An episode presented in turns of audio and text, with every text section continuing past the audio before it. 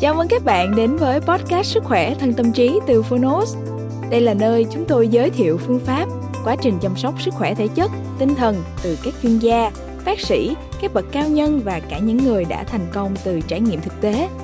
Thông qua lời mở đầu và chương 1 của những cuốn sách nói được chọn lọc bởi đội ngũ của Phonos. Với podcast này, Phonos hy vọng người nghe sẽ tìm được cho mình những cuốn sách phù hợp, tìm được những kiến thức hữu ích, hướng tới lối sống lành mạnh, tích cực, từ đó có một cuộc sống khỏe mạnh, bình an và ý nghĩa. Sức khỏe thân tâm trí được phát sóng đều đặn vào thứ Hai hàng tuần. Mời các bạn cùng đón nghe nhé! Và nếu yêu thích podcast này, đừng quên tải ứng dụng Phonos để nghe trọn vẹn cuốn sách, cũng như khám phá hàng trăm tựa sách nói khác, cùng các nội dung thiền, truyện ngủ, nhạc thư giãn, vân vân. Giờ thì mời bạn lắng nghe chương 1 của cuốn sách ngày hôm nay nhé!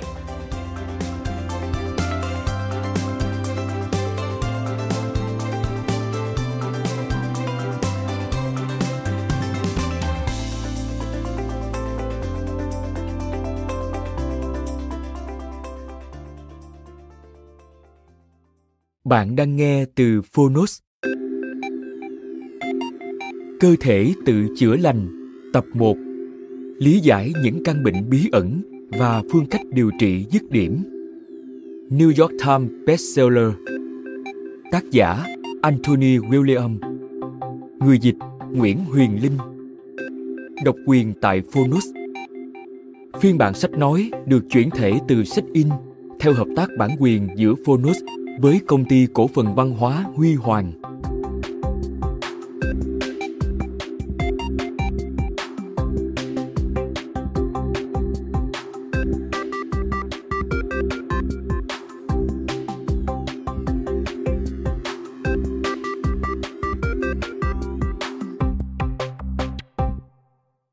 Lưu ý, tác giả cuốn sách này không tư vấn các vấn đề y học chuyên khoa hoặc ứng dụng kỹ thuật cụ thể như một hình thức chẩn đoán hoặc điều trị bất cứ tình trạng y tế, thể chất hoặc tinh thần nào.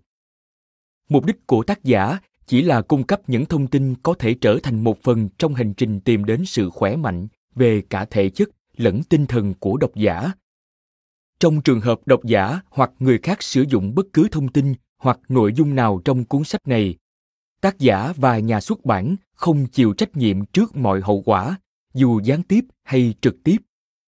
Độc giả nên tham vấn chuyên gia y tế, chuyên gia về sức khỏe, cũng như chuyên gia thuộc lĩnh vực liên quan trước khi áp dụng bất cứ gợi ý nào trong cuốn sách này hoặc đưa ra kết luận hay suy diễn từ đó.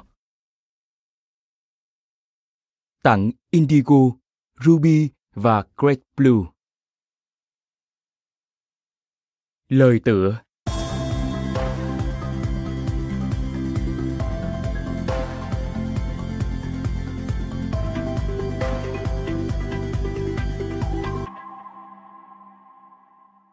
Làm sao bạn biết được mình đang biết những gì? Đa phần những điều bạn biết, bạn đã học được từ người chăm sóc, bạn bè, ở trường, trong sách và trên đường phố. Đây là những điều bạn biết rằng mình biết. Nhưng bên trong bạn lại tồn tại những loại hiểu biết khác.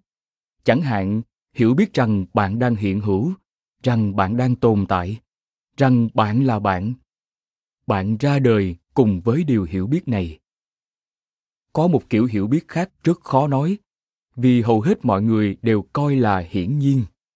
Đó là hiểu biết về cách thức hoạt động của cơ thể. Bạn không cần phải là bác sĩ tim mạch.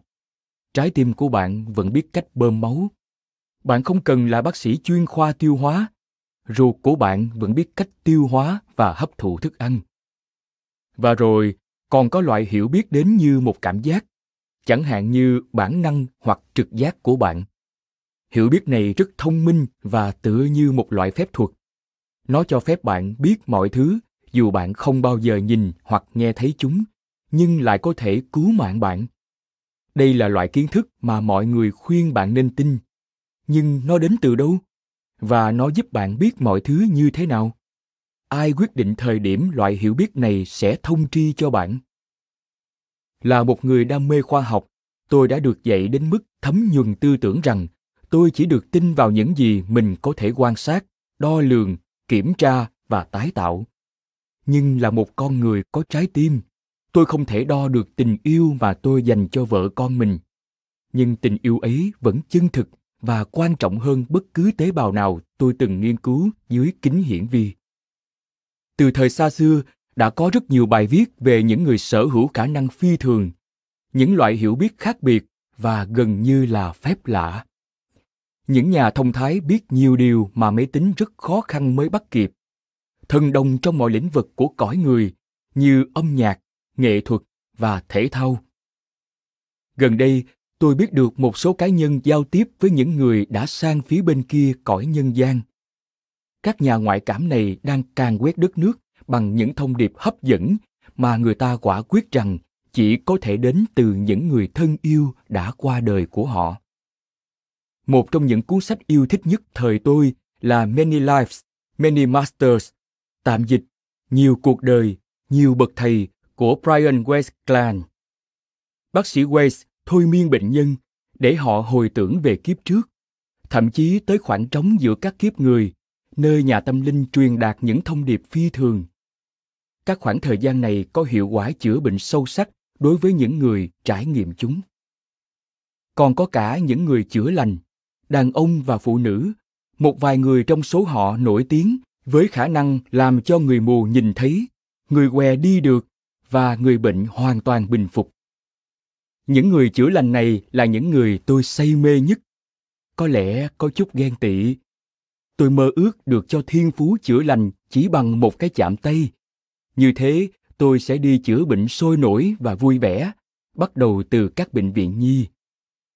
Bất cứ khi nào nghe tới ai đó có khả năng chữa bệnh đặc biệt, tôi lập tức muốn gặp họ, biến họ thành một phần trong mạng lưới của tôi, tự mình trải nghiệm năng khiếu của họ, giới thiệu bệnh nhân cho họ và hy vọng tự học được khả năng đó. Tôi quen Anthony William như thế đấy. Vài năm trước, ngày nào tôi cũng bị đau bụng. Đi siêu âm thì thấy một khối u trong gan. Chụp cộng hưởng từ sau đó đã xác nhận nó, và cả các hạch bạch huyết bẹn bị sưng cũng thế. Tôi hoảng hốt lên lịch sinh thiết một hạch bạch huyết. Trong khi chờ đến ngày làm thủ thuật, tôi được cho số của Anthony. Tôi nhanh chóng hẹn gặp anh, và chỉ trong phút tư vấn đầu tiên, anh ấy đã nói về gan của tôi chính xác đến tận khi có kết quả sinh thiết. Quan trọng hơn, anh ấy đã kê đơn gồm thực phẩm chức năng và thức ăn giải quyết ngay cơn đau bụng của tôi, hoàn toàn không liên quan đến khối u gan, một u nang lành tính trước đó chưa được phát hiện. Kể từ đó, tôi đã tham khảo ý kiến của Anthony về sức khỏe của vợ và các con của tôi và luôn nhận được lời khuyên hữu hiệu. Tôi còn giới thiệu nhiều bệnh nhân hiếu kỳ và cởi mở tới chỗ anh và nhận được phản hồi tích cực từ họ. Những hiểu biết của anh ấy đến từ đâu là tùy bạn diễn giải. Tôi tin rằng nó bắt nguồn cùng tần số với trực giác, nhưng mạnh mẽ hơn. Quả vậy, chính Anthony miêu tả rằng nó như thể một giọng nói vào tai anh. Khi Anthony nói anh đang viết một cuốn sách, tôi đã nhảy lên vì phấn khích. Cuối cùng, tôi đã được nghe một người có tài chữa bệnh kỳ lạ nói về cách thức hoạt động của khả năng này, về tiểu sử và kinh nghiệm cá nhân của anh. Khi đọc cuốn sách, tôi đã thực sự kinh ngạc. Sách viết rất hay, chân thành, thú vị, khiêm tốn và hấp dẫn. Tôi không thể đặt nó xuống, và tôi rất mừng cho bạn, bởi vì bạn sắp có cùng trải nghiệm đó. Một cuộc hành trình đi vào tâm trí và linh hồn của một người thầy thuốc đích thực. Hành trình này còn tuyệt hơn nhiều du hành không gian. Tôi hy vọng bạn thích cuốn sách này nhiều như tôi thích nó. Thương yêu, Alejandro Chonger, bác sĩ y khoa, tác giả có sách bán chạy nhất theo New York Times bình chọn, trong đó có Clean, Clean East và Clean Gut. Lời giới thiệu.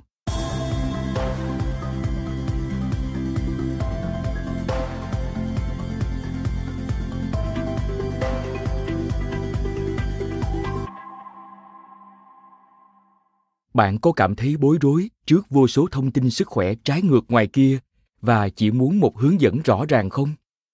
Bạn có sợ hãi trước sự gia tăng các bệnh như ung thư và khao khát tìm kiếm cách thức phòng ngừa không? Bạn có muốn giảm cân không?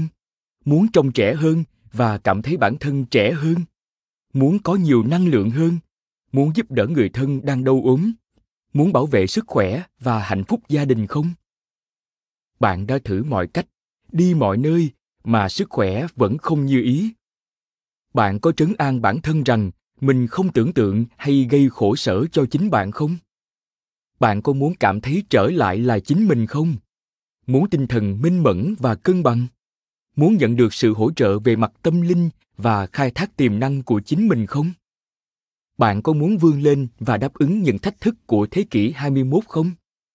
Thế thì, cuốn sách này dành cho bạn. Bạn sẽ không tìm thấy đáp án cho những câu hỏi này ở bất cứ nơi nào khác. Cuốn sách này không giống bất cứ thứ gì bạn từng đọc. Bạn sẽ không tìm thấy trích dẫn nọ đến trích dẫn kia hay tài liệu tham khảo để nghiên cứu sau khi đã khảo sát, bởi vì đây là thông tin mới, đi trước thời đại, đến từ thiên đường. Nhiều phần tôi đề cập đến con số và các chi tiết chính xác như số liệu thống kê. Chẳng hạn, có bao nhiêu người phải chịu đựng một tình trạng hiển nhiên. Các chi tiết đến từ hồn. Một nguồn tôi sẽ giải thích rõ hơn trong chương 1. Khởi nguồn của y học ngoại cảm. Trong một số trường hợp, hồn đã hướng dẫn tôi tìm chi tiết cụ thể ở các nguồn trong cuộc sống. Bạn sẽ thấy ở phần chú thích. Khoa học đã khám phá ra một số nội dung tôi viết ở đây, nhưng vẫn chưa khám phá ra nhiều điều. Tất cả mọi thứ tôi chia sẻ trong cuốn sách này đều xuất phát từ một quyền năng cao hơn. Đó là bản chất của lòng trắc ẩn. Thứ quyền năng muốn mọi người được chữa lành và sống trọn vẹn với tiềm năng của họ. Cuốn sách này tiết lộ nhiều bí mật y học quý giá nhất của hồn. Đó là giải pháp cho bất cứ ai mắc bệnh mãn tính hoặc căn bệnh bí ẩn mà các bác sĩ chưa thể giải quyết. Đây không chỉ là cuốn sách dành cho những bệnh nhân, mà dành cho mọi người trên hành tinh này. Những xu hướng và trào lưu sức khỏe cứ đến rồi đi. Khi nổi tiếng, người ta rất có sức thuyết phục đối với ý thức của số đông mọi người. Sau đó, sự hấp dẫn mới mẻ xuất hiện, cái cũ mất dần, và chúng ta bị phân tâm quá mức trước vỏ bọc sáng bóng mới mẻ kia, đến nỗi không thể nhận ra rằng nó lại chứa những nhận thức sai lầm tương tự. Mỗi thập kỷ trôi qua, chúng ta lại quên đi những sai lầm y học của thời kỳ trước và lịch sử tái diễn. Không như những cuốn sách khác trong lĩnh vực y tế, chỉ đóng gói mớ lý thuyết cũ quen thuộc bằng cái tên mới hấp dẫn, những trang tiếp theo cất chứa nhiều hướng dẫn chữa bệnh mà hồn lần đầu tiên tiết lộ. Tăng tốc.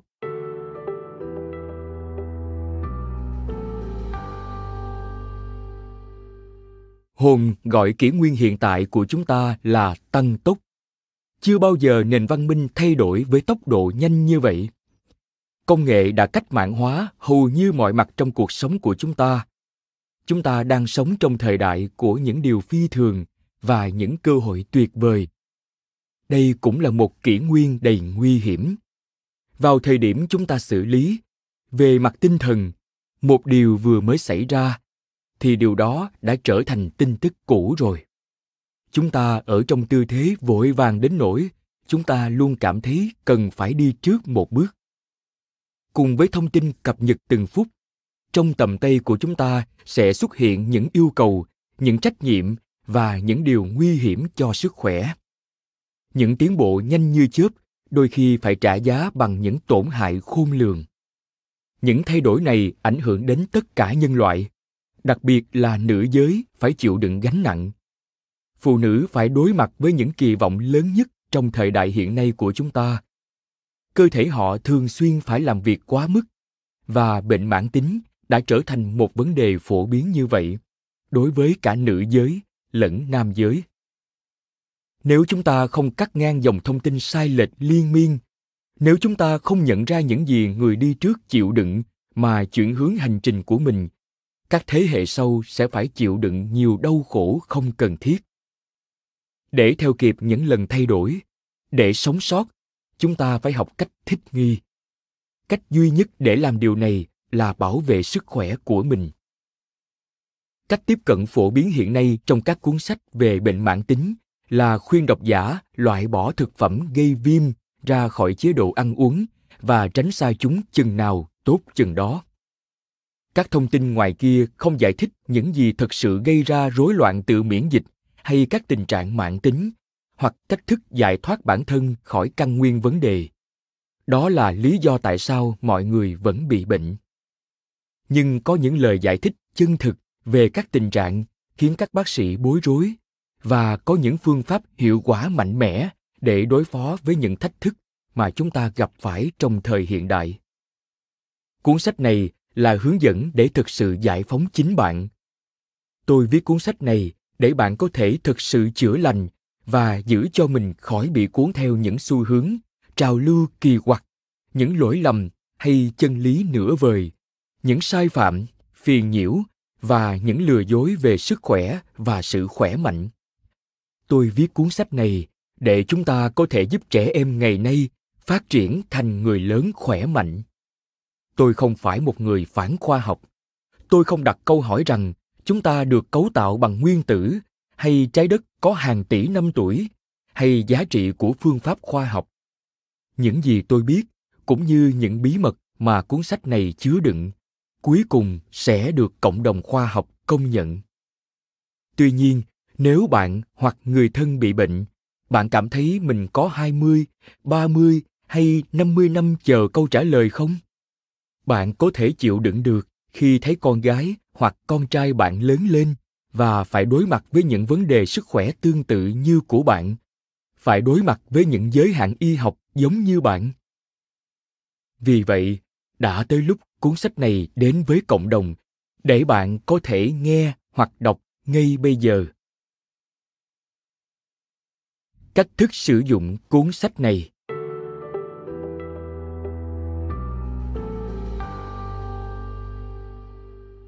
Bạn có thể đang nghe hoặc đọc cuốn sách này vì bất kỳ lý do nào. Có lẽ bác sĩ đưa ra cho bạn một chẩn đoán và bạn muốn biết những gì thực sự đằng sau nhãn mác đó. Có thể bạn có những triệu chứng mà bạn không biết gọi như thế nào và đang tìm kiếm câu trả lời. Có thể bạn là người làm công việc chăm sóc sức khỏe chuyên nghiệp hoặc người thân của một bệnh nhân và bạn muốn biết cách chăm sóc tốt nhất. Hoặc bạn có thể đặc biệt quan tâm tới sức khỏe và muốn học cách khai thác tiềm năng tối ưu cũng như mục đích của mình trong cuộc sống.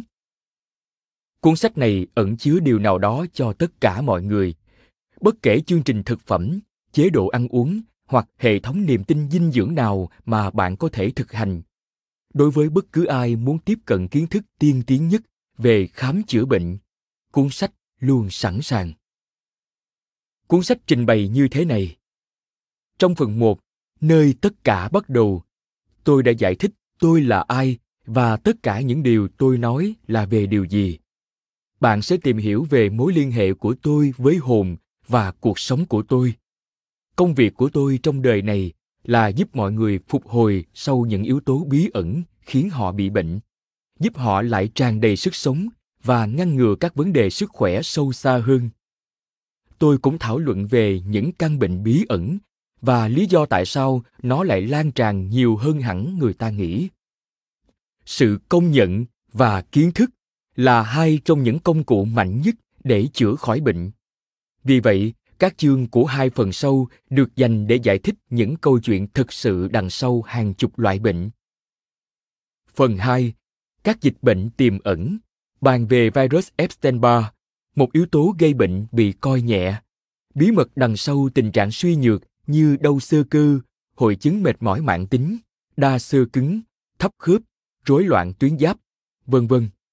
Các chủng và các giai đoạn khác nhau của virus Epstein-Barr đang gây bệnh cho mọi người, đặc biệt là phụ nữ, theo nhiều cách khác nhau. Nó chính là căn bệnh bí ẩn trong mọi căn bệnh bí ẩn. Phần 3, đằng sau những căn bệnh bí ẩn khác, chuyển sang các tình trạng sức khỏe khác bị hiểu nhầm trên diện rộng và mô tả căn nguyên đa dạng và đáng ngạc nhiên của chúng. Không thông tin nào trong số đó có thể chờ đợi một giây phút nào nữa mới đến tay cùng chúng. Cuối mỗi chương trong phần 2 và 3, bạn sẽ tìm thấy những gợi ý chữa bệnh có mục tiêu rõ ràng, bao gồm các loại thực phẩm được khuyến nghị và thuốc bổ cho các bệnh cụ thể. Hãy tham khảo ý kiến bác sĩ hoặc chuyên gia chăm sóc sức khỏe về liều bổ sung. Sang phần 4, phương cách chữa lành dứt điểm. Tôi sẽ tiết lộ những bí mật thực sự để có sức khỏe tốt. Đây là những mảnh ghép lớn còn thiếu vắng trong thế giới sức khỏe ngày nay. Phần 4 bàn về phục hồi, phòng ngừa và tự nhận thức. Vì vậy, cho dù bạn tập trung vào việc đang phát bệnh, chuyển từ sức khỏe tốt đến tuyệt vời, hay khai thác con người thật của mình, bạn sẽ tìm thấy phương sách ở đây. Những phương sách này gồm các mẹo tiêu hóa tối ưu, thanh lọc để chữa lành, nhận diện các nguyên liệu ẩn có thể gây trở ngại đến sức khỏe của bạn, hiểu biết về các loại thực phẩm chữa lành tốt nhất hành tinh, lựa chọn cách đào thải độc tố và hướng dẫn các kỹ thuật tâm linh như chữa lành tâm hồn thông qua thiền định và kêu gọi các thiên thần hỗ trợ. Trong suốt cuốn sách, bạn sẽ tìm thấy những báo cáo kể lại câu chuyện của khách hàng của tôi đã sống dậy, đôi khi theo đúng nghĩa đen, sau những vật lộn về tinh thần và sức khỏe. Mặc dù tôi đã thay đổi tên họ và chi tiết nhận dạng, nhưng tâm điểm trong từng trải nghiệm của khách hàng vẫn còn. Tôi hy vọng rằng mỗi trường hợp bệnh án sẽ giúp bạn thoải mái vì thấy rằng bạn không đơn độc và hy vọng vào tương lai tươi sáng của riêng bạn. Từ tăng tốc không có nghĩa là nhanh hơn, mà còn là tràn trề nhựa sống. Trong quá khứ, từ này đề cập đến những dấu hiệu chuyển động đầu tiên của thai nhi trong bụng mẹ. Có thể nói, thời tăng tốc này không chỉ bàn về tốc độ nhanh chóng của cuộc sống, nó còn nói về việc tái sinh. Một thế giới mới đang nổi lên. Nếu chúng ta muốn theo kịp và không rơi vào tình trạng nguy hiểm đi kèm với sự thay đổi nhanh chóng, chúng ta phải thích nghi.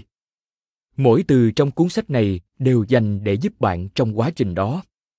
Tôi muốn giúp mọi người khỏe hơn. Tôi đã giúp hàng chục ngàn người bình phục hoàn toàn, thoát khỏi những gì đã gây bệnh tật cho họ, phòng ngừa bệnh tật và sống cuộc sống sôi động. Tôi muốn chia sẻ thành công này với thế giới rộng lớn hơn. Bạn sẽ thấy tôi thường sử dụng thuật ngữ cộng đồng y tế xuyên suốt cuốn sách. Bằng cách này, tôi muốn nói đến các cộng đồng y tế thông thường và y tế thay thế, cũng như các lĩnh vực mới hơn của y tế tích hợp và y tế chức năng. Tôi không đứng về phía nào trong những lĩnh vực đó. Tôi cũng không chỉ trích. Thông tin trong sách này trung lập và độc lập. Quan trọng là các bác sĩ và nhà trị liệu nhận được kiến thức này và họ học cách giúp đỡ nhiều người hơn. Quan trọng là bạn nắm bắt được kiến thức này và học được cách chữa trị cho chính bạn. Quan trọng là sự thật. Có phải tất cả chúng ta đều tìm kiếm sự thật? Sự thật về thế giới, về vũ trụ, sự thật về bản thân, về cuộc sống, về lý do tại sao chúng ta hiện diện ở đây, về mục đích của chúng ta. Khi bệnh tật, chúng ta tự vấn chính mình. Chúng ta cảm thấy bị tách lìa khỏi cuộc sống, khỏi thế giới nơi chúng ta sống. Chúng ta nghi ngờ những sự thật cơ bản như khả năng chữa lành của cơ thể, bởi chúng ta chưa kết nối với căn nguyên thật sự ở phía sau những căn bệnh của chúng ta.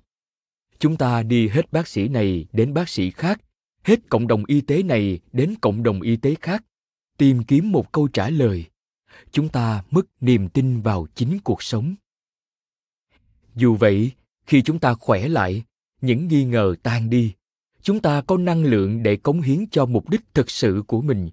Chúng ta quan sát bản thân biến đổi, và chúng ta lại tin vào những điều tốt đẹp trong cuộc sống. Chúng ta gắn kết với các quy luật của vũ trụ như quy luật về sự đổi mới. Tất cả chân lý về thế giới, về bản thân, về cuộc sống, về mục đích, chung quy cũng là sự chữa lành bệnh. Và giờ đây, sự thật về chữa lành đang nằm trong tay bạn. Phần 1. Nơi tất cả bắt đầu.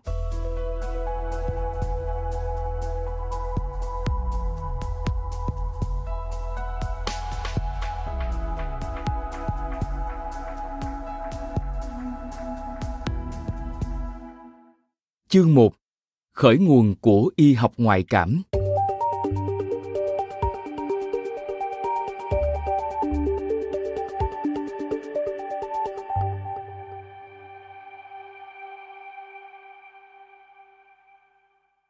Trong cuốn sách này, tôi tiết lộ những sự thật mà bạn sẽ không tìm được ở bất cứ nơi nào khác. Bạn sẽ không nghe thấy bác sĩ của mình nói về những sự thật ấy, không đọc được trong những cuốn sách khác hay tìm thấy trên trang web. Đây là những bí mật chưa từng lộ diện và lần đầu tiên tôi đưa ra ánh sáng. Tôi không phải một bác sĩ. Tôi không được đào tạo về y học. Tuy nhiên, tôi có thể nói với bạn nhiều điều về sức khỏe của bạn mà không ai khác nói được. Tôi có thể cho bạn thấy rõ ràng về các bệnh mãn tính và bí ẩn mà bác sĩ thường chẩn đoán sai, điều trị không đúng hoặc gắn một số danh xưng nào đó, dù họ không thực sự hiểu nguyên nhân gây ra triệu chứng. Từ khi còn nhỏ, tôi đã giúp nhiều người chữa lành nhờ những hiểu biết mà tôi sắp chia sẻ đây. Bây giờ, đã đến lúc bạn biết được những bí mật này. Đó là cách hồn mách bảo cho tôi ý nghĩa của hồn. Vị khách không mời.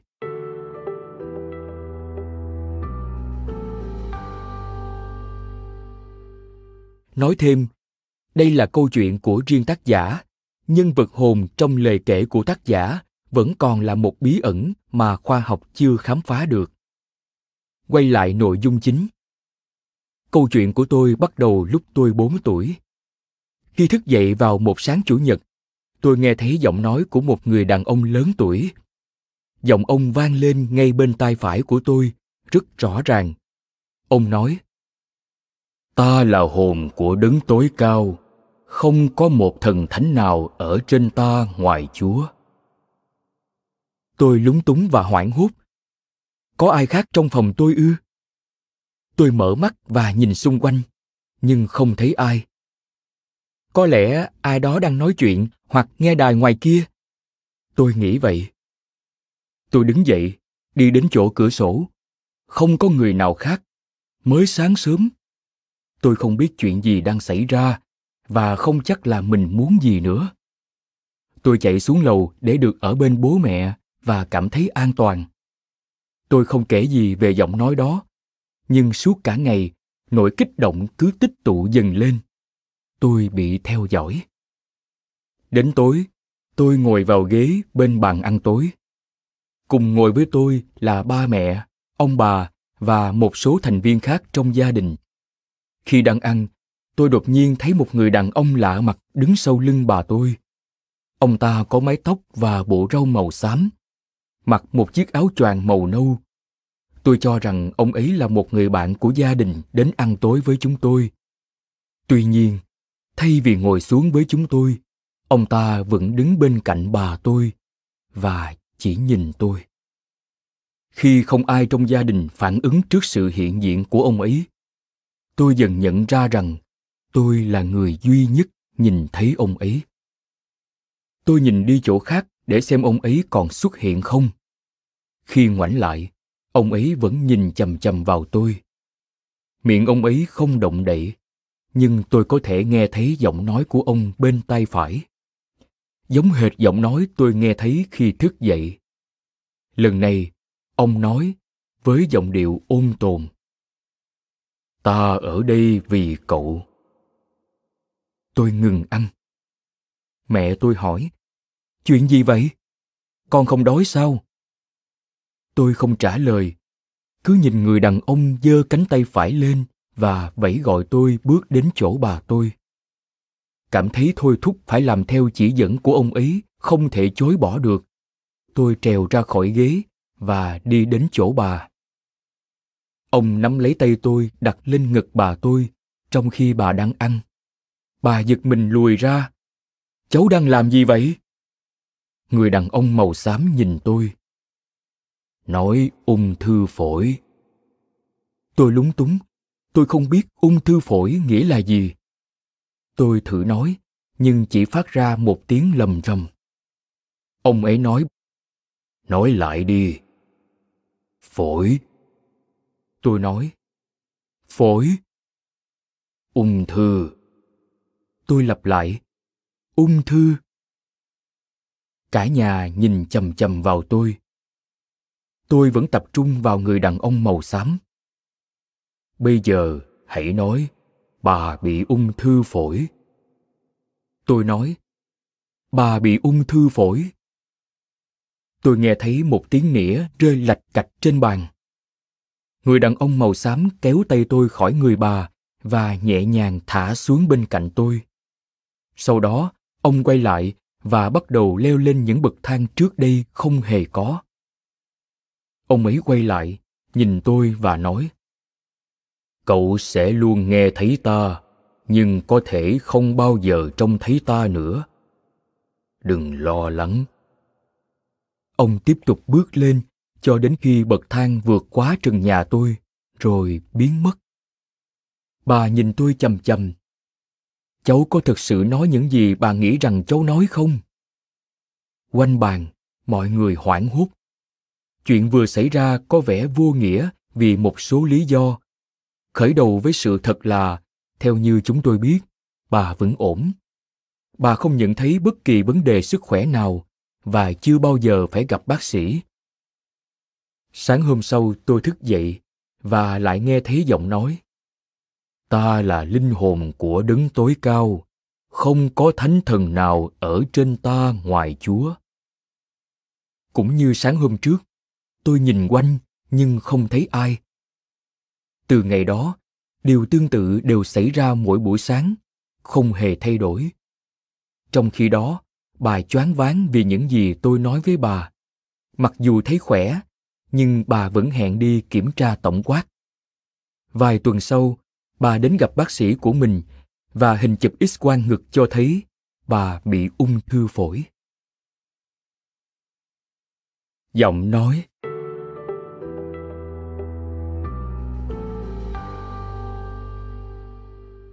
Khi vị khách bí ẩn tiếp tục chào tôi mỗi sáng, tôi bắt đầu chú ý đến những gì nghe giống giọng ông ấy. Giọng nói trong trẻo như pha lê của ông nằm ở quãng giữa giọng nam trung và nam cao, hơi thấp nhưng không phải rất thấp. Giọng ấy có chiều sâu và độ vang. Mặc dù ông ấy nói gần tai phải của tôi, lời nói của ông lại có hiệu ứng nổi của âm thanh vòm. Khó mà đoán được tuổi của ông ấy.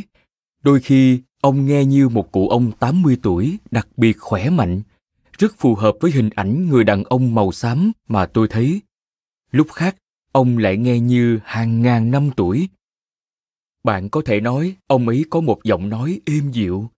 Tuy nhiên, tôi không quen được với sự hiện diện của ông ấy.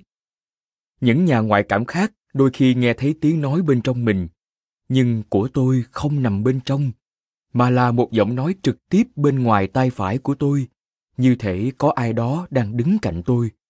Tôi không thể buộc kẻ đó rời đi. Về mặt vật lý, tôi có thể chặn âm thanh giọng nói ấy. Khi bịt tai, tôi có thể làm cho giọng nói trở nên rất nhỏ. Nhưng ngay khi tôi bỏ tay ra, giọng nói lại đầy đủ âm lượng ngay. Tôi yêu cầu ông ta ngừng nói chuyện với tôi. Lúc đầu, tôi còn lịch sự. Sau đó, tôi không lịch sự nữa. Dầu vậy, những gì tôi nói cũng chẳng ích gì. Bất cứ khi nào ông ấy muốn là ông ấy nói. Hồn của Đấng Tối Cao.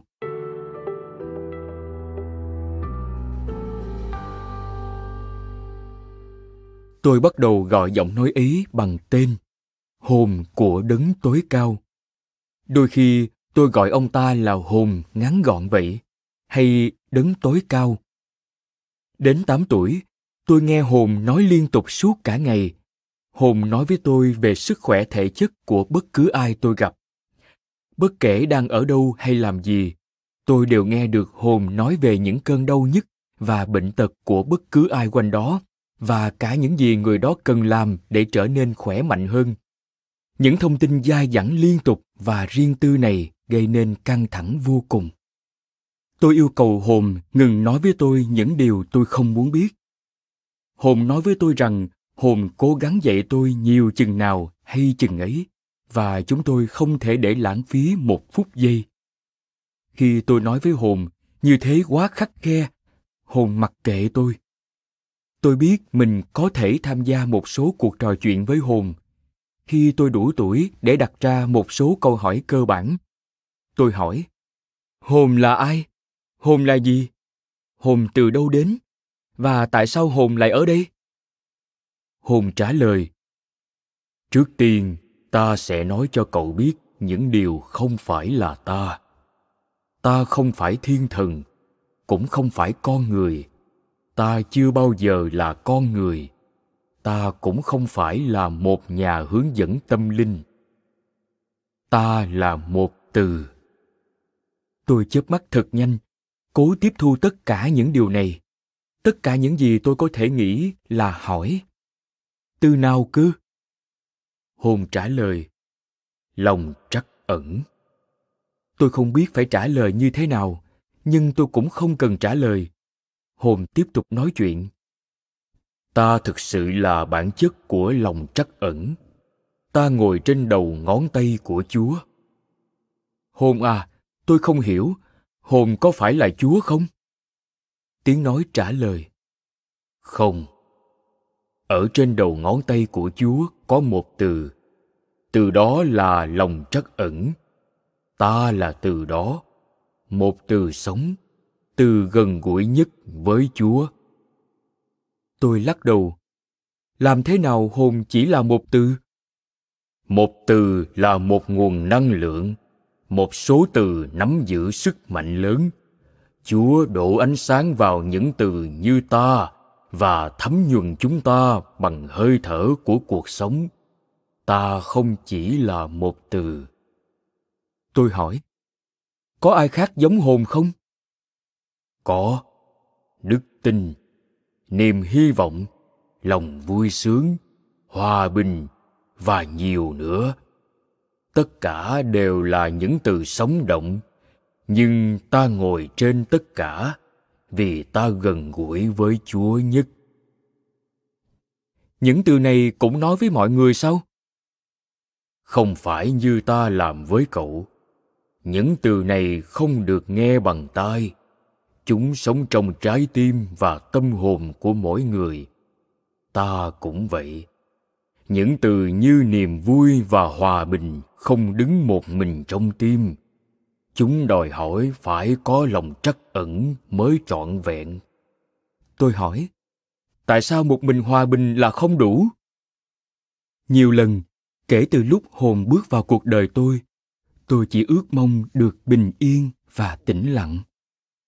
Hồn trả lời: "Lòng trắc ẩn là hiểu biết về nỗi đau khổ. Không có hòa bình, niềm vui hoặc hy vọng cho đến khi những người đau khổ được thấu hiểu. Lòng trắc ẩn là linh hồn của những từ này. Không có lòng trắc ẩn, những từ này trống rỗng. Lòng trắc ẩn lấp đầy chúng bằng sự thật, danh dự và mục đích. Ta là lòng trắc ẩn và không có ai khác ở trên ta ngoài Chúa." Cố gắng hiểu điều này, tôi hỏi: "Thế thì Chúa là gì?" Chúa là một từ. Chúa là tình yêu. Đó là từ đứng trên tất cả các từ. Chúa cũng không chỉ là một từ, vì Chúa yêu tất cả. Chúa là nguồn sức mạnh tối cao nhất của sự sống. Mọi người đều biết yêu thương, nhưng mọi người không yêu tất cả những người khác vô điều kiện. Chúa làm được điều đó.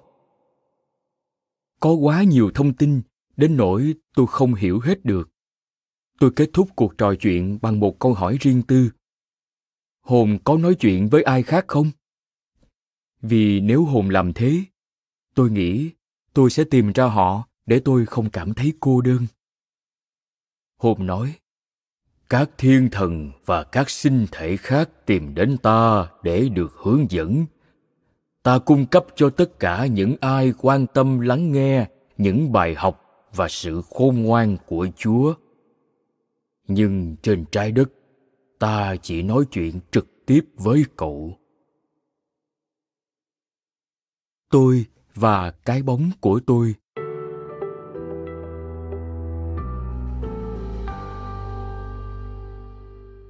Như bạn thấy đấy, ở tầm tuổi lên 8, như thế là quá nhiều thông tin cần phải hấp thu. Có nhiều nhà ngoại cảm khác cũng gặp những chuyện gây sốc khi còn trẻ. không trải nghiệm nào của họ giống với của tôi. Có khả năng luôn nghe thấy một giọng nói từ tâm linh rõ ràng và tự do tham gia cuộc trò chuyện với nó là điều phi thường ngay cả với các nhà ngoại cảm. Thậm chí còn bất thường hơn, vì giọng nói đó phát ra bên ngoài tai tôi.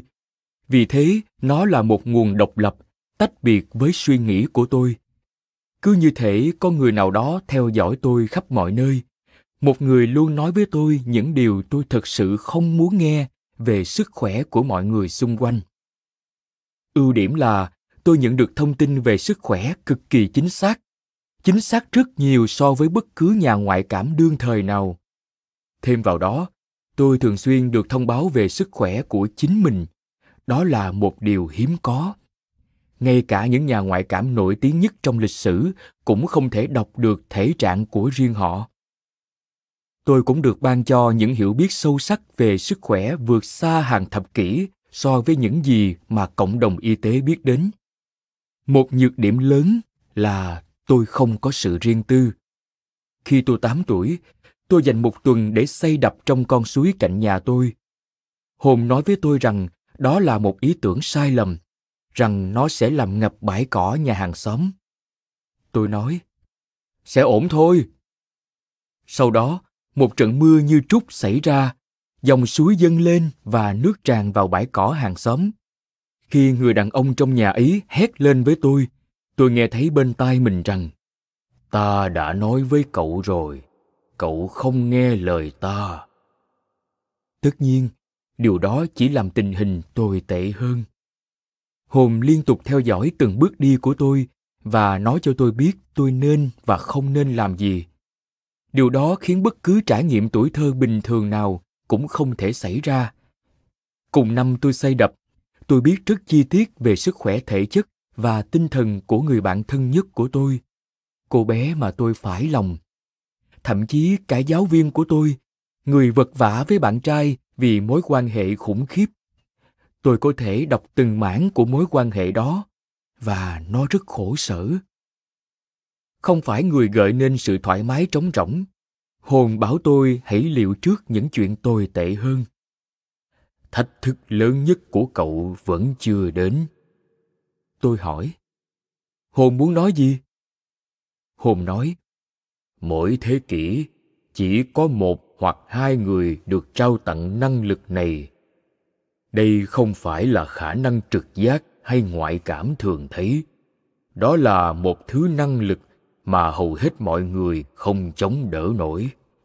Cậu sẽ thấy gần như không thể chịu đựng được khi không thể sống như một người bình thường, chứ đừng nói đến một thiếu niên bình thường. Cuối cùng, cậu sẽ hầu như không thấy điều gì ngoài sự đau khổ của người khác. Cậu, bằng con đường nào đó, sẽ phải tìm cách thấy thoải mái hơn với điều này. Nếu không, rất có thể cậu sẽ tự kết liễu cuộc đời mình. Đọc cơ thể.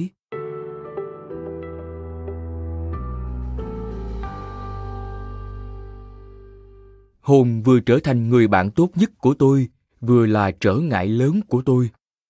Tôi đánh giá cao việc Hồn đã đào tạo tôi cho một sứ mệnh mà các quyền năng cao hơn đã chọn cho tôi. Tuy nhiên, Hồn lại đặt tôi dưới sự căng thẳng cao độ. Một hôm, Hồn bảo tôi đến một nghĩa trang rộng lớn, sạch đẹp gần nhà. Ta muốn cậu đứng trên ngôi mộ đó và hình dung ra người đó đã chết như thế nào. Đó là một yêu cầu khá lớn đối với một đứa trẻ 8 tuổi. Tuy nhiên, tại thời điểm này, tôi đã bị thông tin sức khỏe của bạn bè và người lạ tấn công tới tấp đến mức tôi cố gắng xem đây chỉ là một trường hợp nữa. Và với sự giúp đỡ của Hồn, tôi có thể làm những gì Hồn yêu cầu. Điều này bổ sung một khía cạnh khác cho năng lực. Hồn không chỉ thông báo cho tôi biết những gì bất ổn trong sức khỏe của ai đó bằng lời nói, mà còn giúp tôi hình dung các bản quét cơ thể người. Tôi dành nhiều năm trong các nghĩa trang khác nhau thực hiện bài tập này với hàng trăm xác chết.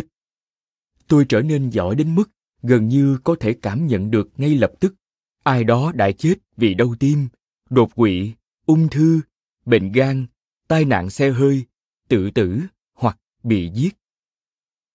Cùng với điều này, hồn dạy tôi nhìn rất sâu vào cơ thể người sống. Hồn hứa rằng một khi khóa đào tạo này kết thúc, tôi có thể quét và đọc bất cứ ai với độ chính xác cực cao. Bất cứ khi nào tôi cảm thấy mệt mỏi hoặc muốn làm điều gì đó thú vị hơn, hồn nói với tôi: một ngày nào đó, cậu sẽ thực hiện quét trên mọi người, và việc đó sẽ làm nên khác biệt giữa sự sống và cái chết. Cậu sẽ biết liệu phổi của ai đó có sắp bị xẹp không, động mạch có nghẽn lại và khiến trái tim họ ngừng đập không. Có lần tôi trả lời: ai quan tâm? Tại sao chuyện đó quan trọng? Tại sao tôi nên quan tâm? Hồn đáp: cậu phải quan tâm. Những gì tất cả chúng ta thực hiện ở đây, trên trái đất này, đều quan trọng. Những việc tốt mà cậu thực hiện quan trọng đối với tâm hồn cậu. Cậu phải thực hiện trách nhiệm này một cách nghiêm túc.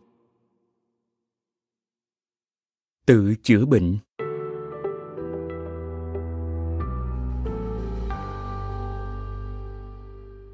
Năm 9 tuổi, trong khi những cậu bé khác đi xe đạp và chơi bóng chày, tôi đã liên tục chứng kiến bệnh tật ở những người xung quanh và lắng nghe hồn nói những gì cần làm để họ khỏe hơn.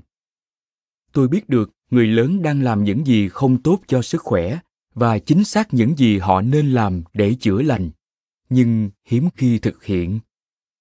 Tại thời điểm này, tôi đã tràn đầy kiến thức và rèn luyện liên quan tới sức khỏe đến nỗi thật khó mà không bắt đầu vận dụng nó.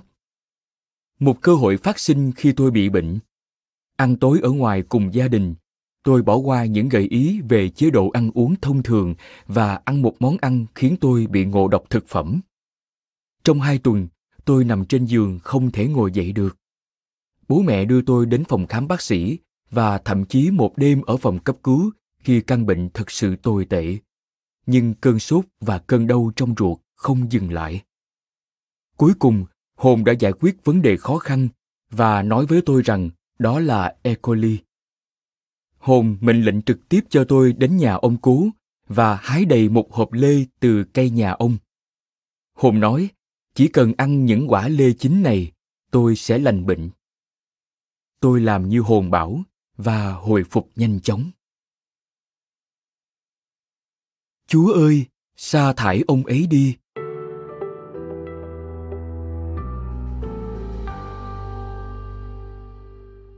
Lên 10 tuổi, tôi cố gắng vượt hồn để trao đổi trực tiếp với ông chủ của hồn. Tôi nghĩ rằng tôi không thể nói với Chúa những gì mình muốn thông qua cầu nguyện bởi vì hồn sẽ nghe thấy tôi. Vì vậy, tôi trèo lên thân cây cao nhất tôi thấy để đến gần Chúa hết sức có thể và khắc lời nhắn lên thân cây. Một trong những thông điệp đầu tiên là: Chúa ơi, con yêu hồn, nhưng đã đến lúc chúng ta loại bỏ người trung gian. Tiếp theo đó là một số câu hỏi thẳng thắn. Chúa ơi, tại sao mọi người phải bị bệnh? Chúa ơi, tại sao Chúa không thể chữa cho tất cả mọi người? Chúa ơi, tại sao con phải giúp đỡ mọi người? Dù những câu hỏi này nghe có vẻ rất hợp lý, nhưng tôi không nhận được đáp án nào. Vì vậy, tôi tìm đến một số cây cao, thậm chí nguy hiểm hơn, trèo lên cành cao nhất với hy vọng rằng sự liều lĩnh của tôi sẽ thu hút sự chú ý của Chúa Trời. Lần này, tôi khắc những yêu cầu hành động trực tiếp. Chúa ơi, xin hãy trả lại con sự im lặng. Chúa ơi, con không muốn nghe hồn nữa. Chúa hãy bảo ông ta đi đi. Khi khắc câu, Chúa ơi, hãy để con được tự do, tôi bị hụt chân rồi và suýt trượt khỏi cành cây.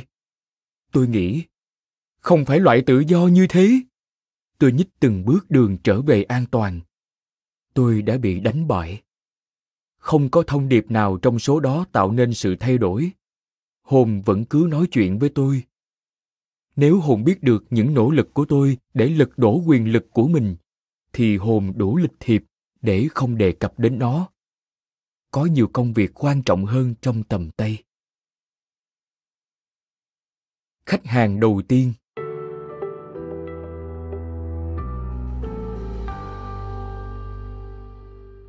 Năm 11 tuổi, tôi muốn làm điều gì đó hữu ích và vui vẻ để giúp tôi bỏ ngoài tai giọng nói ấy. Vì vậy, tôi kiếm được công việc mang gậy và bóng đánh gôn tại một sân gôn. Dẫu vậy, năng khiếu của tôi không dễ dàng bị bỏ rơi. Trong khi mang gậy và bóng, tôi không thể không giúp đỡ những người chơi gôn bằng cách nói về tình trạng của họ. Tôi thường biết chứng cứng khớp, đau đầu gối, đau hông, đau mắt cá chân, viêm gân, vân vân của họ trước cả họ. Vì vậy, tôi nói, khả năng lắc cổ tay của anh có hao hụt một chút, nhưng cũng không ngạc nhiên lắm khi xem xét tình trạng ống cổ tay của anh. Hoặc, anh sẽ làm tốt hơn nếu xử lý khớp hông phải bị viêm. Họ nhìn tôi đầy kinh ngạc và hỏi, làm sao bạn biết điều đó? Sau đó, họ yêu cầu tôi tư vấn về cách cải thiện và tôi nói với họ nên ăn gì, thay đổi những hành vi nào, thử cách trị liệu nào, vân vân. Sau khi làm công việc mang bóng và gậy gôn được vài năm, tôi khao khát một sự thay đổi. Tôi quyết định rằng, nếu muốn giới thiệu thực phẩm và thực phẩm chức năng để trị bệnh, tôi cũng có thể làm việc tại nơi bày bán chúng. Vì vậy, tôi nhận việc làm nhân viên bổ sung cho gian hàng trong một siêu thị địa phương. Khách hàng của tôi đến bất cứ khi nào họ muốn, và tôi dành thời gian ra ngoài để bổ sung hàng trên các kệ giúp họ. Chủ siêu thị không nghĩ rằng nhiệm vụ bổ sung hàng của tôi chốc chốc lại bị gián đoạn, vì tôi đã mang tới những khách hàng mới. Bên cạnh đó, ông ấy cũng là một khách hàng. Tiến hành tư vấn sức khỏe trên lối đi giữa gian hàng siêu thị thì hơi kỳ quặc. Việc đó cũng khó khăn, bởi vì các thực phẩm chức năng hầu như không có sẵn và số lượng cũng hạn chế. Hồn tiếp tục giải thích rằng trong một vài thập kỷ tới, các cửa hàng sẽ cung cấp nhiều lựa chọn hơn cho sức khỏe của mọi người. Trong khi đó, Hồn giúp tôi sáng tạo các kế hoạch chữa bệnh và tôi thích có thể dẫn khách hàng đến đúng chỗ sản phẩm cô ấy cần mua để cải thiện sức khỏe. Quyền lực càng cao thì tội lỗi càng lớn.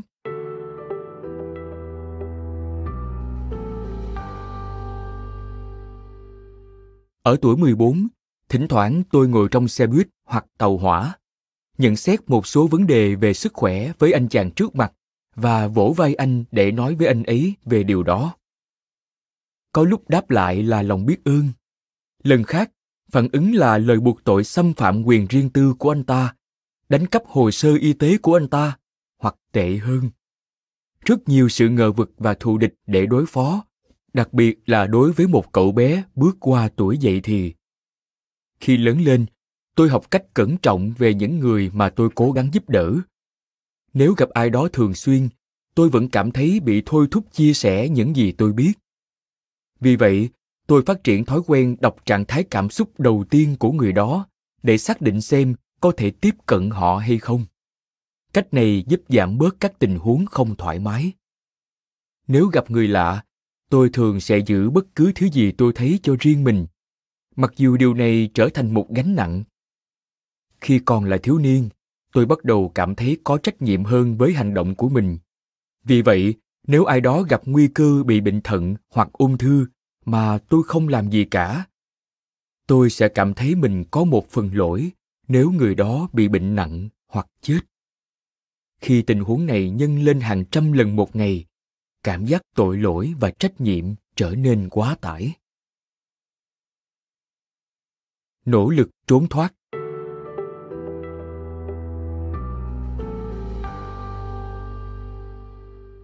Đến tuổi thanh thiếu niên, cuộc sống trở nên khó khăn hơn. Ví dụ, hầu hết mọi người xem truyền hình để thư giãn và trốn tránh cuộc sống. Nhưng khi tôi xem, tôi vẫn nhận được thông tin về sức khỏe của mọi người trên màn hình. Tôi tự động quét tình trạng của mọi người mà tôi gặp, những người cần giúp đỡ, cho dù họ biết họ có tình trạng đó hay không. Điều này cứ lặp đi lặp lại. TV chán ngán, không thú vị gì. Khi tôi đến rạp chiếu phim thì còn tệ hơn nữa. Tôi không thể kiểm soát được việc đọc sức khỏe của mỗi người trong hàng ghế của tôi, hàng ghế trước mặt tôi, hàng ghế sau lưng tôi, vân vân. Không chỉ dừng lại ở đó, tôi đọc sức khỏe của những người trong phim. Tôi có thể xác định tình trạng của từng diễn viên trong thời gian bộ phim được quay, cũng như sức khỏe của diễn viên trong thời điểm hiện tại. Hãy tưởng tượng như buổi hẹn hò trong một bộ phim bị thông tin y tế về những người xung quanh tấn công và đưa lên màn ảnh rộng. Nếu như điều cuối cùng mà hầu hết thanh thiếu niên mong muốn là cảm thấy khác biệt với mọi người, thì giai đoạn này đặc biệt dữ dội. Cảm giác xa lánh và quá tải trách nhiệm của tôi dẫn đến một số xung động tuổi dậy thì nổi loạn. Tôi tìm kiếm nhiều cách khác nhau để thoát khỏi năng khiếu của chính mình. Tôi bắt đầu dành nhiều thời gian trong rừng. Tôi thấy thiên nhiên thật dễ chịu và đặc biệt đánh giá cao sự vắng mặt của người khác. Với sự giúp đỡ của hồn, suốt ngày tôi học cách xác định các loài chim khác nhau. Vào ban đêm, hồn dạy tôi tên của các ngôi sao, cả tên mà các nhà khoa học đặt cho chúng và tên mà Chúa ban cho chúng. Tuy nhiên, đó không hoàn toàn là một lối thoát. Bởi vì hồn cũng dạy tôi cách nhận biết các loại thảo mộc và thực vật mọc xung quanh. Cỏ ba lá đỏ, cây mã đề, bồ công anh, rễ cây ngưu bàn, quả và cánh hoa tầm xuân, táo dại, dâu rừng và cách sử dụng chúng để chữa bệnh. Tôi cũng quan tâm đến việc sửa chữa ô tô. Tôi thích sửa chữa máy móc vì chúng không yêu cầu tôi phải kết nối cảm xúc. Ngay cả khi thất bại trong việc sửa chữa chiếc xe Chevy động cơ yếu, tôi cũng không hề thấy khủng khiếp như khi không thể giúp đỡ mọi người, vì họ đã ở giai đoạn tiến triển không thể chữa lành được của căn bệnh. Nhưng sở thích này cũng không đi theo kế hoạch. Mọi người bắt đầu chú ý đến những gì tôi làm và nói, "Chà, thật tuyệt vời, bạn có thể sửa xe cho tôi không?" Tôi không phải từ chối, đặc biệt khi hồn đang làm phần khó nhất, đó là tìm ra những chỗ hỏng hóc. Có lần, khi tôi 15 tuổi, mẹ và tôi dừng lại ở một trạm xăng để đổ xăng. Tôi đi vào nhà để xe và thấy một nhóm thợ máy đang nhìn chằm chằm vào một chiếc ô tô, như thể họ đang cố gắng giải một câu đố. Tôi hỏi, "Chuyện gì vậy?" Một trong số họ nói, "Chúng tôi đã sửa chiếc xe này suốt nhiều tuần. Đáng lẽ nó chạy ngon lành rồi, nhưng chúng tôi không thể khởi động được." Ngay lập tức, hồn cho tôi giải pháp. "Mở bộ dây phía sau vách ngăn." Tôi đi ngang qua mấy người thợ cơ khí. "Ở giữa đống dây đó, các anh sẽ thấy một dây màu trắng bị đứt. Nối dây đó lại là xe sẽ chạy tốt." Một người nói, "Thật lố lăng." Người đầu tiên hỏi, "Kiểm tra thì có mất gì đâu." Vì vậy, họ xông vào và rõ ràng có một dây trắng bị đứt đôi. Họ nhìn tôi há hốc mồm. Một người hoài nghi hỏi, "Cậu có phải chủ sở hữu chiếc xe này không? Hay cậu là bạn ông ấy?" Tôi trả lời, "Không, tôi chỉ có sở trường ở lĩnh vực này thôi." Trong một phút, họ sửa dây và thử lại. Xe khởi động ngon lành. Một thợ máy bắt đầu nhảy múa xung quanh. Người khác gọi đó là phép lạ. Tin tức lan nhanh. Chẳng mấy chốc, một loạt nhà sửa xe trong thị trấn của tôi và vài thị trấn lân cận coi tôi là người tốt nhất trong việc xử lý những chiếc xe có vẻ không thể sửa được. Khi tôi xuất hiện để hỗ trợ trong công việc, những thợ máy gọi tôi đến, họ đều lớn tuổi và có nhiều năm kinh nghiệm, luôn luôn hoài nghi. "Đứa trẻ 15 tuổi này làm được gì đây?" Dù sao thì khi tôi hoàn thành công việc, họ đều thay đổi suy nghĩ. Vì vậy, thay vì trốn tránh trách nhiệm, tôi nhận trách nhiệm nhiều hơn. Với vai trò chữa bệnh, tôi trở thành bác sĩ chữa cho xe hơi. Tình hình trở nên tồi tệ khi tôi nhận ra cảm xúc của mọi người về xe của họ. Đã rất nhiều lần, họ thậm chí đầu tư vào xe nhiều hơn hẳn sức khỏe của chính họ. Tại thời điểm đó, xe hơi không còn là thú vui của tôi nữa. Tôi thử một số hoạt động nổi loạn khác. Ví dụ, tôi tham gia một ban nhạc rock. Vì tiếng nhạc lớn giúp nhấn chìm giọng nói của hồn. Hồn không đánh giá cao điều này. hồn kiên nhẫn chờ đợi cho đến khi tôi kết thúc cảnh ăn chơi huyên náo, sau đó tiếp tục bình luận về sức khỏe của những người xung quanh tôi. Không có gì thật sự hiệu quả để khiến năng khiếu của tôi tàn đi. Ngày càng rõ ràng, tôi bị mắc kẹt với hồn và năng khiếu của chính mình, và không thể thoát khỏi con đường đã được dành cho tôi. Bắt đầu cam kết.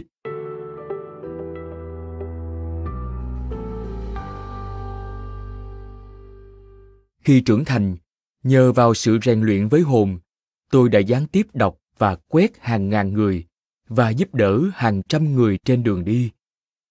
Một ngày nọ, tôi nghĩ, được rồi, đây là quyền năng tôi được giao phó. Tôi có một mục đích đặc biệt. Bây giờ tôi chỉ cần chấp nhận nó thôi. Tôi cũng nghĩ rằng tình trạng này không thể kéo dài mãi.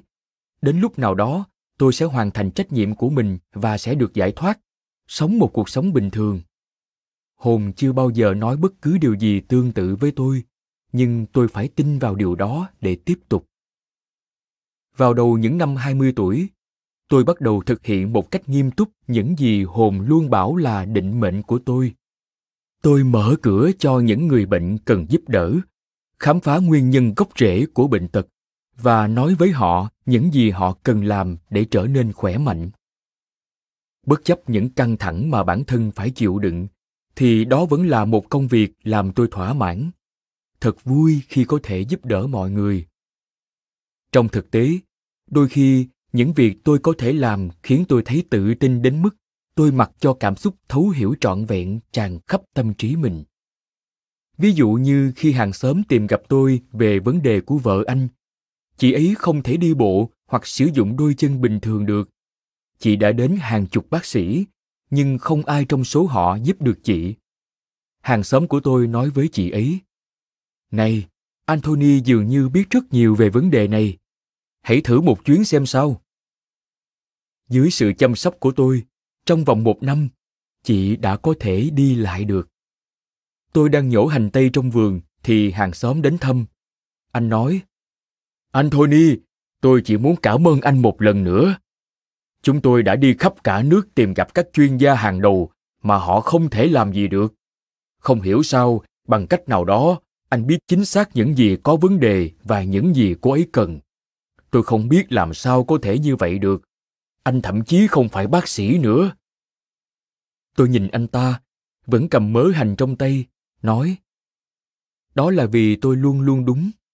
Tôi có thể khắc phục mọi sự cố vì không có gì tôi hiểu sai cả. Chỉ cần nhớ rằng tôi đã luôn luôn đúng và sẽ luôn luôn đúng."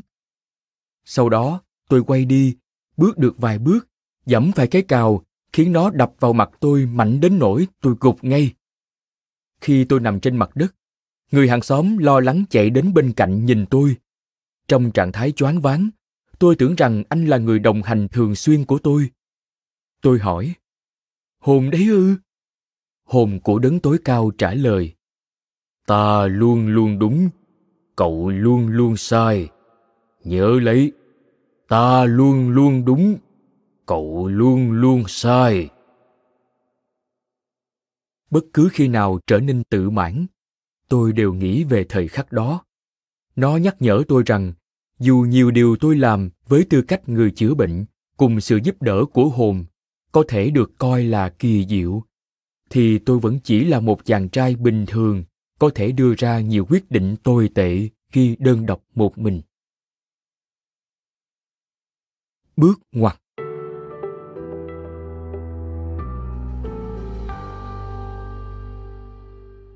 Khi trưởng thành, hồn cho rằng tôi đã vượt qua thời điểm khủng hoảng khiến nhiều người có năng khiếu tương tự tôi phải tự kết liễu cuộc đời. Hồn cho rằng việc chấp nhận sử dụng năng khiếu của mình để chữa lành cho mọi người là việc tôi sẽ làm trong suốt quãng đời còn lại. Điều đó cho thấy rằng ngay cả linh hồn của đấng tối cao cũng không thể đoán trước mọi thứ, một khi liên quan đến ý chí tự do. Một ngày nọ, vào cuối mùa thu, tôi đến một trại cứu tế gần biển cùng với bạn gái của mình. Sau này, cô trở thành vợ tôi, và chú chó August, gọi tắt của Augustine. Tôi đã nuôi August được 1 năm và rất thân với nó. Nàng chó này đã thay thế con chó của gia đình tôi. Con chó ấy đã ở với tôi được 15 năm.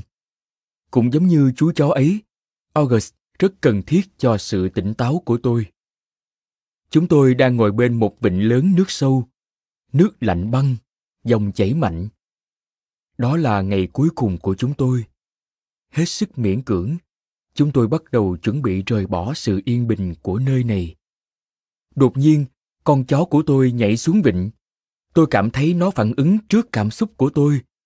Đó là cách nó nói, "Chúng ta không phải đi đâu, cứ ở lại đây và chơi tiếp đi." Thật không may, cả cái lạnh và dòng nước đều cuốn lấy nó. Ngay lập tức, nó tuột khỏi chỗ chúng tôi. Chúng tôi đứng trên bờ, gào thét gọi August quay lại. Tôi ném đá xuống nước, cố gắng dẫn con chó trở lại với tôi. Đây là tín hiệu đặc biệt của chúng tôi. Mỗi khi tôi ném đá vào vùng nước nông, nó sẽ quay trở lại bờ. Nhưng hôm nay, dòng nước kéo nó ra ngày càng xa. August đi ra xa 15 mét. Tôi thấy nó vùng vẫy muốn quay lại rồi chịu thua. Sau đó, cái lạnh đóng băng nó, khiến nó ngừng khoác nước, rồi chìm thẳng xuống. Tôi cởi áo khoác, ủng và quần, rồi nhảy xuống nước đóng băng.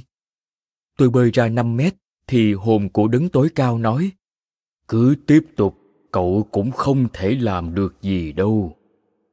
Tôi hét lên, "Không sao hết, tôi sẽ không bỏ rơi August, tôi phải cứu con chó của tôi." Tôi bơi thêm 5 mét nữa, thì bị cái lạnh tàn nhẫn khống chế. Cơ thể tôi tê cứng. Hồn nói, "Cậu xong rồi, cậu không thể quay lại, cũng không thể đi tiếp. Thế đây." "Thật sao? Ông cướp đi của tôi một cuộc sống bình thường, yên ổn, còn tôi dành toàn bộ bản thân cho việc chữa bệnh của ông, và đây là tất cả những gì tôi nhận được từ ông. Ông nói thế đấy, rồi bỏ mặc chúng tôi chết ư?" Tất cả sự giận dữ và phẫn nộ mà tôi đã kìm nén từ khi 4 tuổi tuôn ra.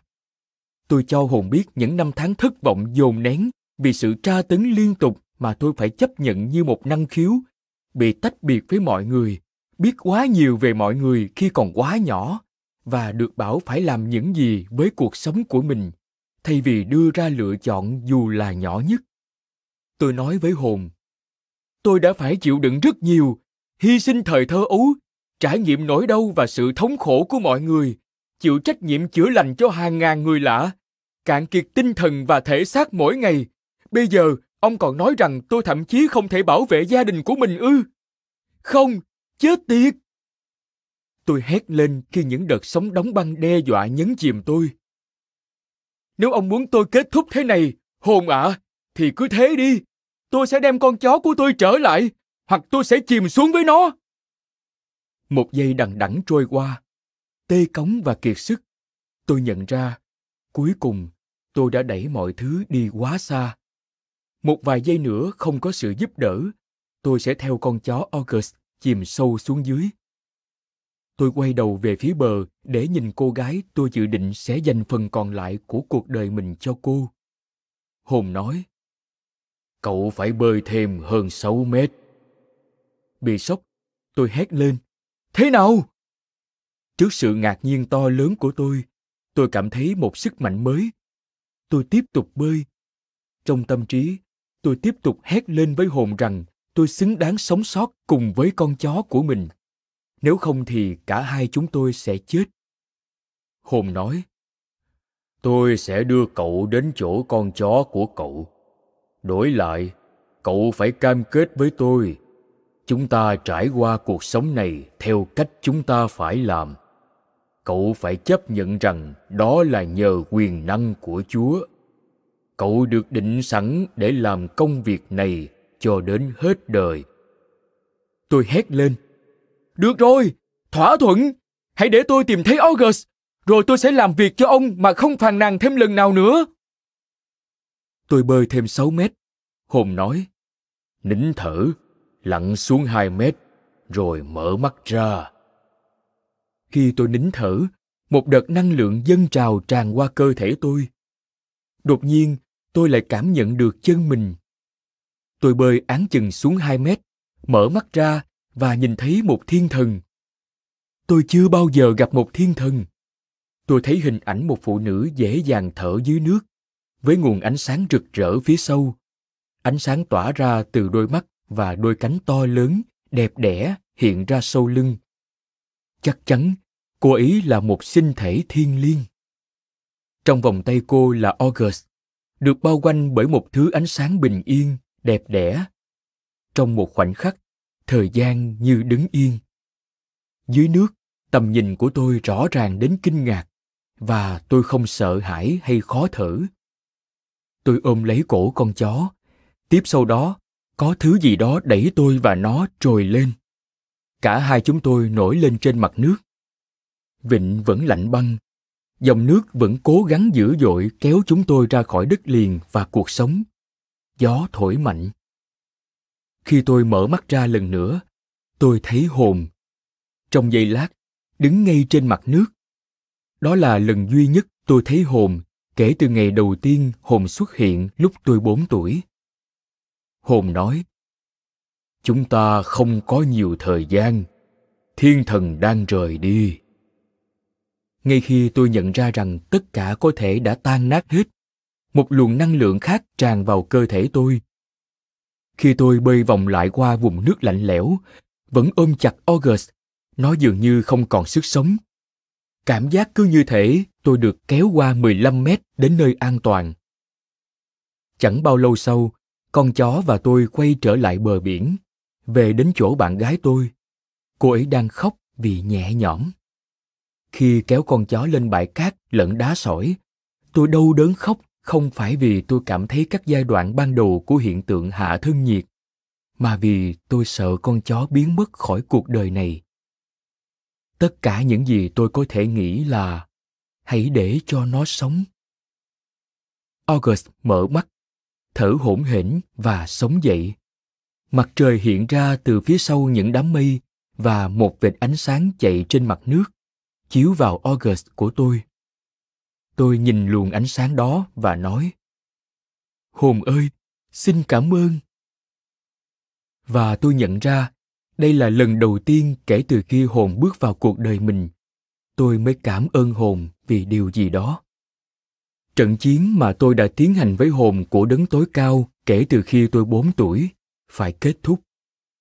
Đã đến lúc tôi phải đền đáp những nhiệm vụ tôi đã được phân công. Trước thời điểm này, những người có nhu cầu đã tìm đến với tôi hàng đoàn. Với lời cam kết này, tôi cống hiến hết mình để giúp đỡ họ, không hạn chế và cho đến hết đời. Tôi không cần giả vờ rằng những khả năng của tôi được ban tặng là một phước lành không có gì đáng kể. Tuy nhiên, tôi đã ngừng phàn nàn và cuối cùng chấp nhận tôi là ai. Đó là khi tôi thực sự đảm nhận vai trò nhà ngoại cảm y học. Quá trình.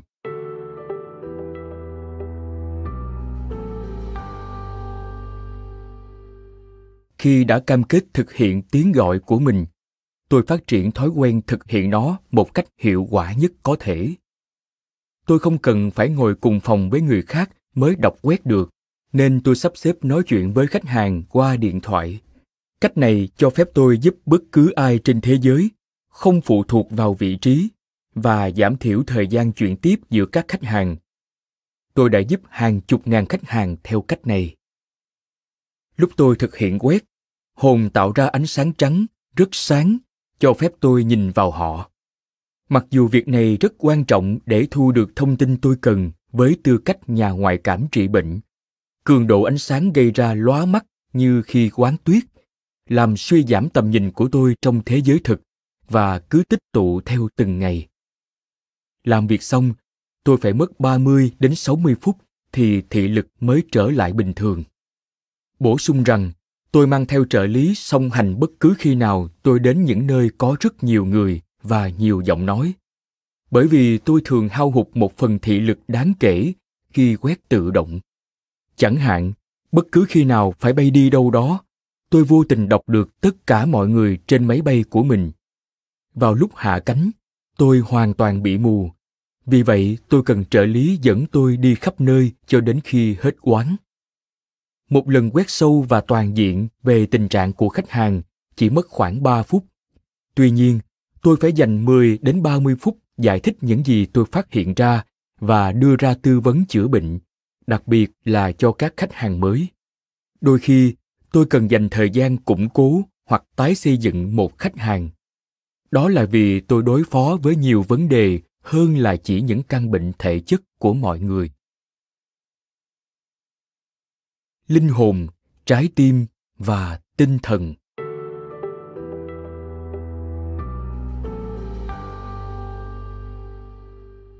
Khi đọc quét, tôi tiến xa hơn sức khỏe thể chất của một người.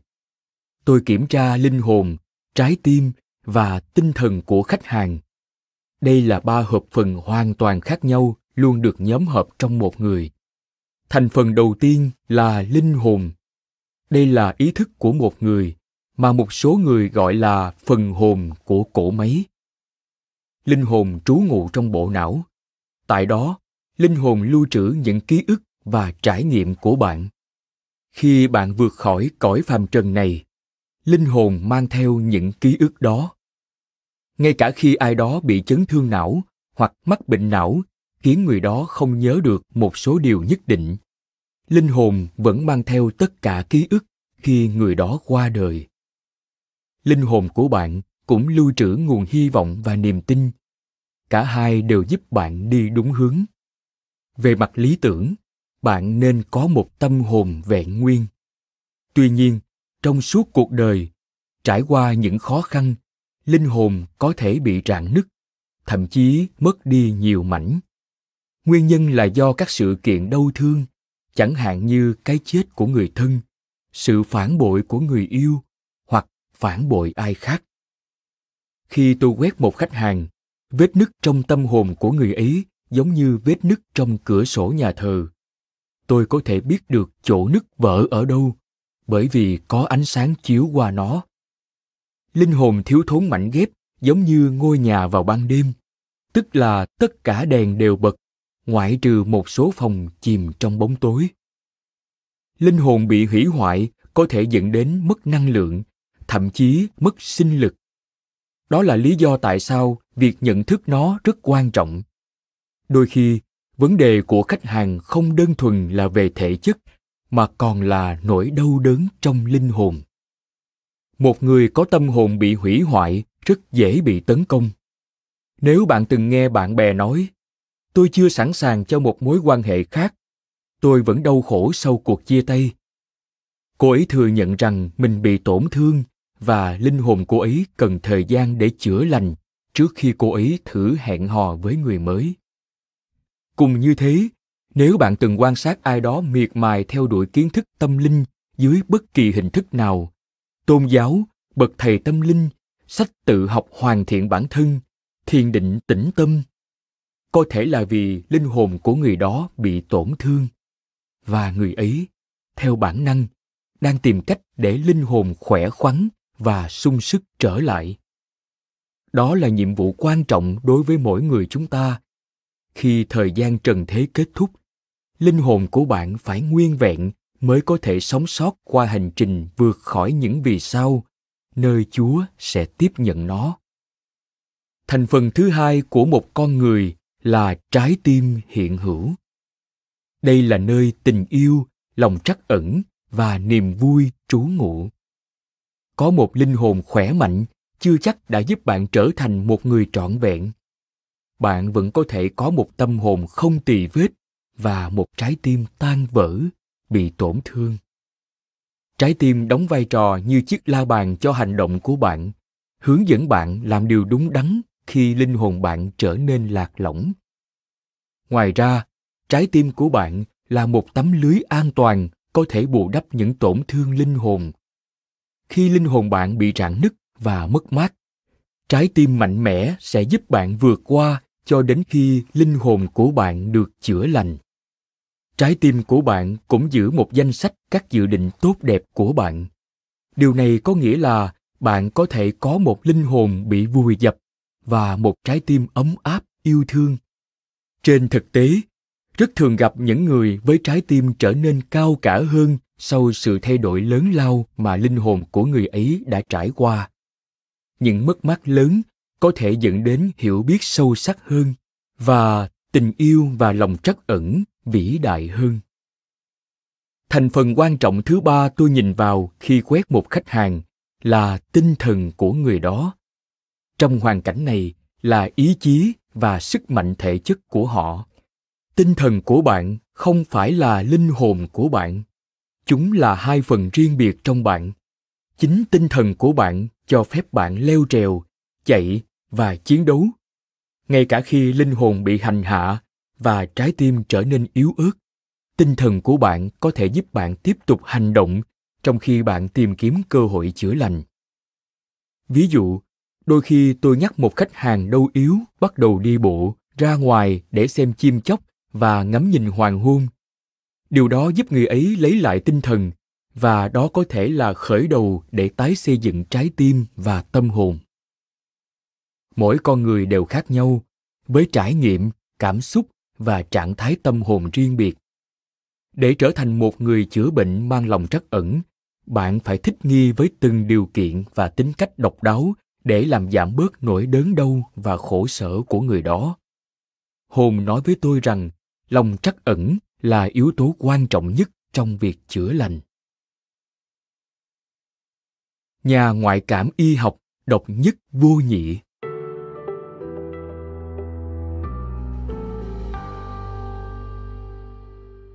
Mặc dù có nhiều nhược điểm rõ ràng khi xuất hiện một giọng liên tục nói vào tai tôi, nhưng cũng có những lợi thế rất lớn. Bởi vì hồn khác biệt và tách rời tôi, nên không vấn đề gì nếu vào một ngày nào đó tôi cảm thấy buồn bã, ốm yếu hoặc buồn chán. Hồn không bị ảnh hưởng bởi cảm xúc của tôi và sẽ luôn đọc chính xác sức khỏe của từng khách hàng. Tôi không phải nhà ngoại cảm phải bước vào một không gian nhất định, hoặc có những ngày tốt đẹp và ngày tồi tệ mới thực hiện được công việc của mình. Một số khách hàng hỏi, tôi có nên tháo đồ trang sức ra để anh quét tốt hơn không? Kể cả họ được bọc trong giấy bạc cũng không vấn đề gì. Tôi vẫn có thể thu được đáp án họ cần và tìm ra những gì không ổn. Một điểm nữa khiến tôi khác biệt với hầu hết các nhà ngoại cảm là tôi không gặp vấn đề trong việc lấy thông tin sức khỏe của gia đình và bạn bè, hoặc của chính tôi. Một lần nữa, vì hồn tách biệt với tôi, tất cả những gì tôi phải làm là hỏi, và hồn nói với tôi những gì tôi muốn biết. Đây là một trong những điều khiến tôi trở nên độc đáo. Một ngày nọ, có phóng viên hoài nghi yêu cầu tôi chẩn đoán cho cô ấy ngay tại chỗ. Tôi muốn anh nói xem tôi đau ở đâu, có đau ngón chân không, hay bắp đùi, dạ dày, có đau cánh tay, hay mông, thậm chí đau toàn thân. Xem anh nói thế nào. Hồn lập tức nói với tôi. Cô ấy có đau. Cô ấy đau bên trái đầu, chứng đau nửa đầu kinh niên hành hạ cô. Tôi với tới, chạm vào bên trái đầu cô và đáp. Hồn nói với tôi rằng cô bị đau ở đây. Cô ấy bắt đầu khóc. Đó là tầm cỡ chính xác mà hồn cung cấp ngay tức thì. Nếu tôi nhận được cuộc gọi lúc 2 giờ sáng từ một khách hàng có con gái sắp phẫu thuật khẩn cấp và họ muốn biết liệu đó có phải lựa chọn đúng đắn hay không, tôi phải có khả năng nói ngay với bác sĩ rằng cô bé đó chỉ gặp trường hợp xấu về ngộ độc thực phẩm hoặc ruột thừa của cô sắp vỡ tung. Tôi phải có khả năng khẳng định được ai đó đang hồi phục hay bị xuất huyết nội. Cơn sốt ở một đứa trẻ là do cúm hoặc viêm màng não. Một người nào đó bị say nắng hoặc sắp bị đột quỵ. Hồn cung cấp thông tin này bất cứ lúc nào. Padre Pio và Edgar Casey, những người chữa bệnh thần bí nổi tiếng của thế kỷ 20, là hai nhà ngoại cảm duy nhất trong lịch sử gần đây vượt qua mức độ từ bi mà hồn yêu cầu đối với tôi. Công việc của họ, với tư cách người chữa bệnh vì lòng trắc ẩn, cũng giống tôi trong một số phương diện. Tuy nhiên, sức mạnh và năng lực của chúng tôi là độc nhất với mỗi chúng tôi. không có nhà ngoại cảm nào khác làm được những gì tôi làm. Đương thời không có ai sở hữu tiếng nói tâm linh, cung cấp thông tin sức khỏe sâu sắc và chính xác như vậy. Tôi đã dành cả cuộc đời mình cho công việc này. Đó là con người tôi, và đó là tài năng tôi sẽ sử dụng để cung cấp cho bạn thông tin chữa bệnh trong các chương tiếp theo. Cảm ơn bạn đã lắng nghe podcast Sức khỏe thân tâm trí. Podcast này được sản xuất bởi Phonos, ứng dụng sách nói có bản quyền và âm thanh số dành cho người Việt. Hẹn gặp lại ở những tập tiếp theo.